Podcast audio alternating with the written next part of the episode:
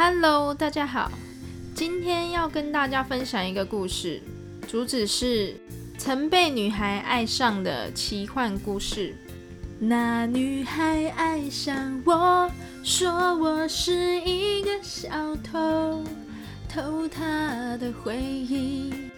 够了，故事开始。我曾经在一间知名的工厂上班，那是第一次在工厂工作。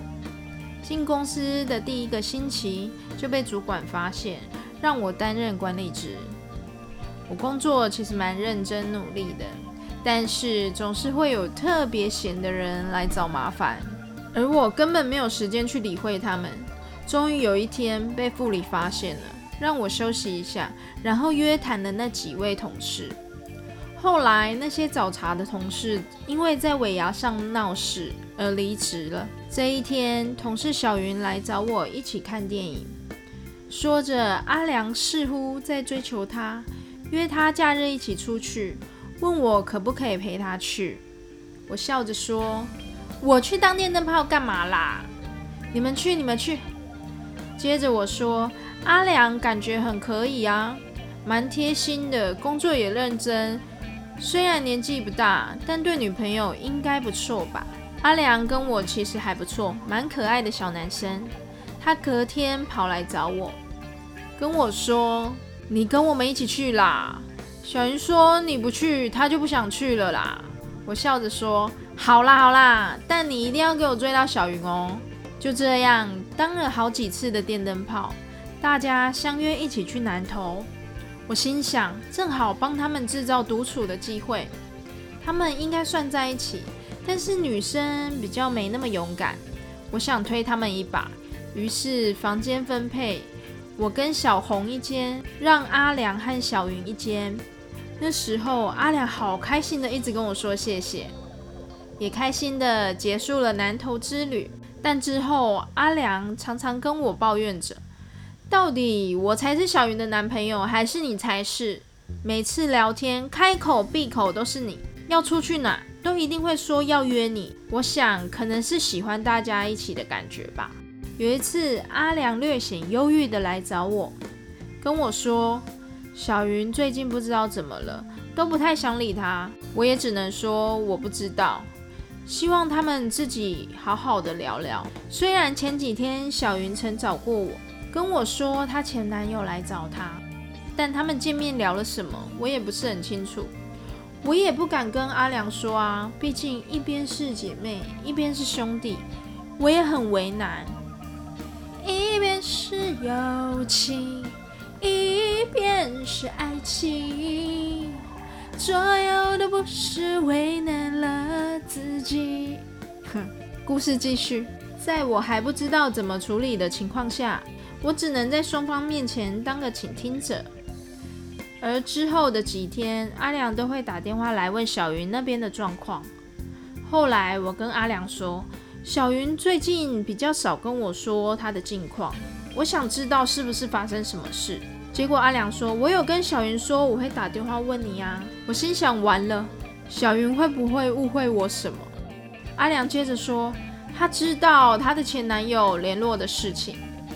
我赶紧解释，我不知道怎么跟你开口。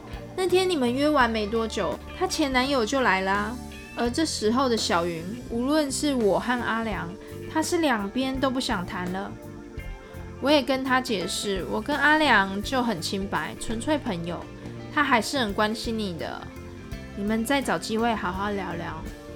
过没多久，阿良约了我们三个一起聊，在谈论的过程中，气氛异常的紧张，只是最后的结局是和平收场。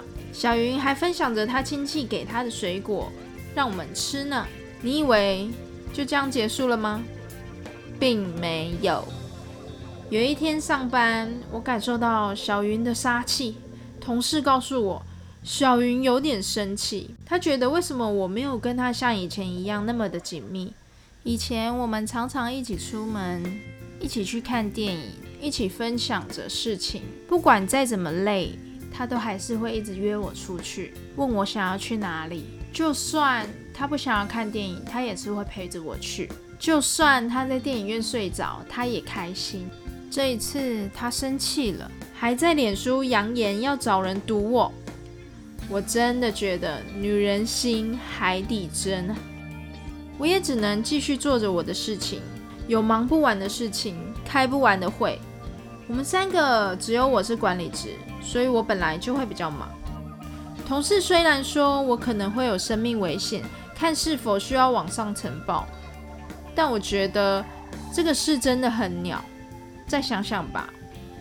之后过没多久。我们团队的人不知道何时去买了一把伸缩刀，故意在小云面前玩着你杀我，我杀你的游戏。小云的情绪更是愤怒，脸书的文章也更负面了。然后阿良有一天告诉我，其实小云喜欢的是你，他亲口说的。听完阿良的话之后，我有点乱，整理了情绪。我觉得差不多了，事情延烧太久了，我想做个处理。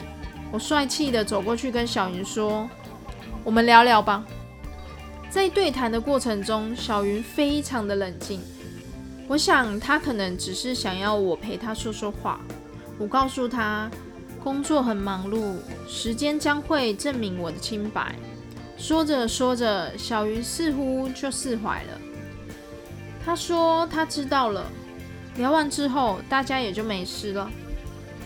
我本来以为在公司就可以平顺的过日子，想不到在一年后，竟然让我遇到匪夷所思的爱情。下集待续，拜拜。